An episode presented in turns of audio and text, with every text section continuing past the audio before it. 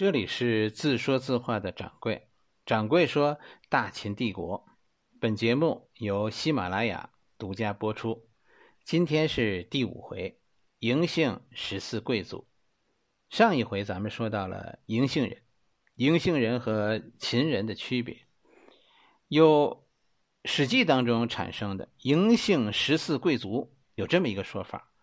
哎，但是嬴姓十四贵族里。应该没有秦人，是《史记》把秦人列在了嬴姓十四贵族的最后一个。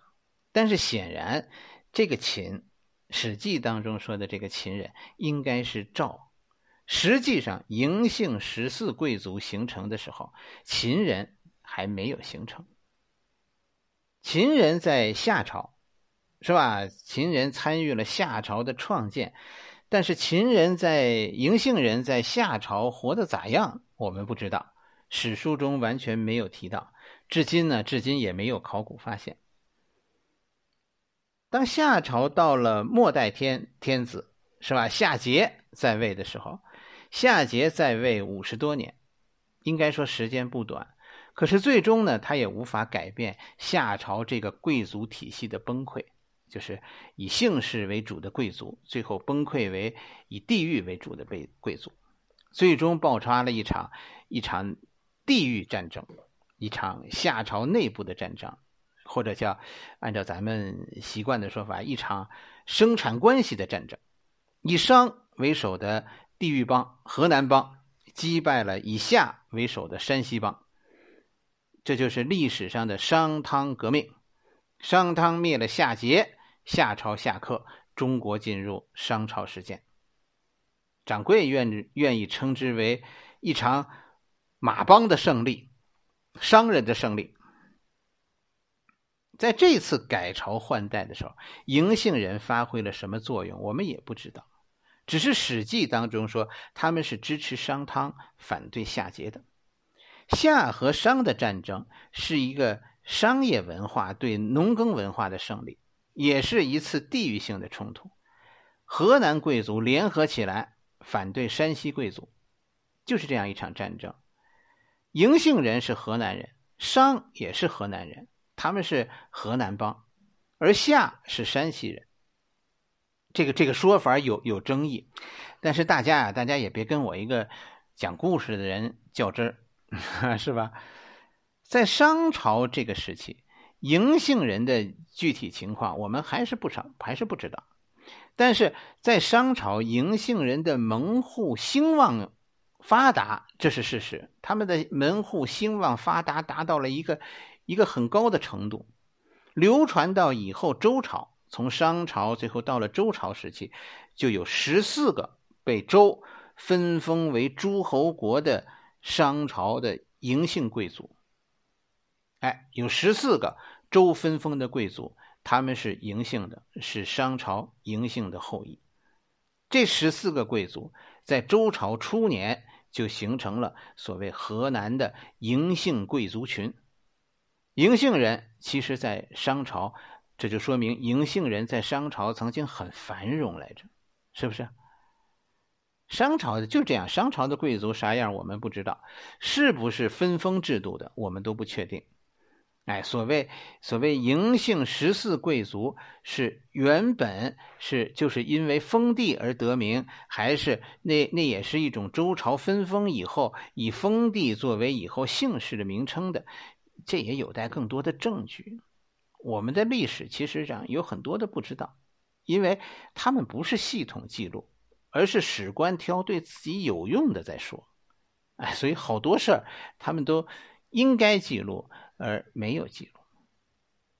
我们今天看到的当初的嬴姓十四贵族，都在河南，似乎原本他们是一个地域上的一族，以后分散在了这个区域，独立了，是吧？这是一个应该讲是一个姓氏部落的瓦解。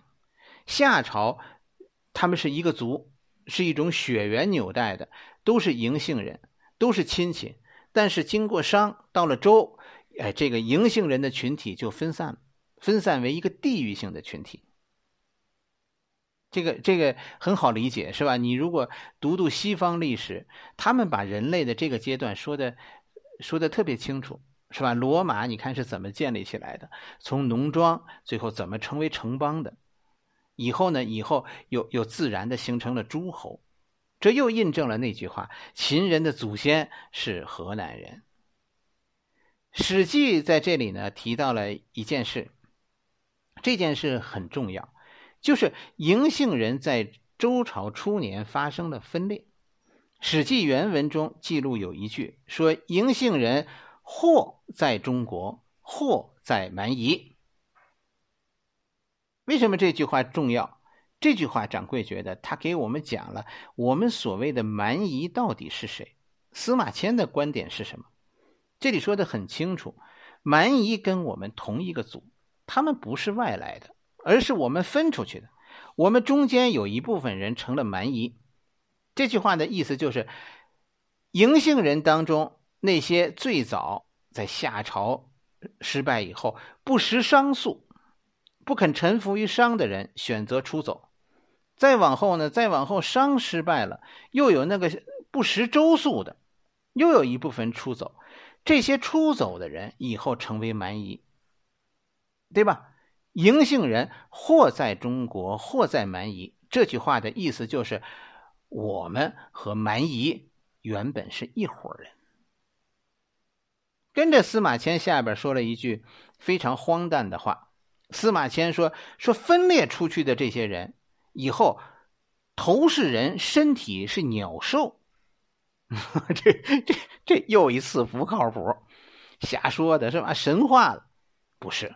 这话的意思，我跟你说是说啥？是说服装，他们的服装跟我们不同，是吧？我们穿棉的，他们穿什么？他们穿兽皮，穿羽毛，就是这样。你你要你要正确解读司马迁讲那些话的时候，他是站在他那个时代科学水平上说的。这句话的意思也是，以后蛮夷跟我们的生活方式逐渐就出现了差别，他们出走了，选择了不同的生活方式，以后这就变成一种隔膜了，文化上就产生差差异了。你看服装上都不同了，逐渐一家人就变成了外人。掌柜的观点就这个蛮夷的概念，可能可能远比司马迁说的还要复杂。你既不能用简单的外族来一概而论，也不完全是个中华民族外迁的问题，这这这这是一种一种文化上的一种不同民族文化上的哎一种同化的一个问题。你以后注意，汉朝是一个把外族当敌人这样一个大大的背景，是吧？整个汉朝都在和匈奴作战。但是《史记》和《汉书》他们对外族的描写是完全不同的，《史记》是把外族往圈里画的，而《汉书》呢，《汉书》更多的是汉贼不两立，这是不同时代的主旋律。他们给我们讲的外族竟然完全不同，他们都影响着，呃，这种这种其实背后是他们。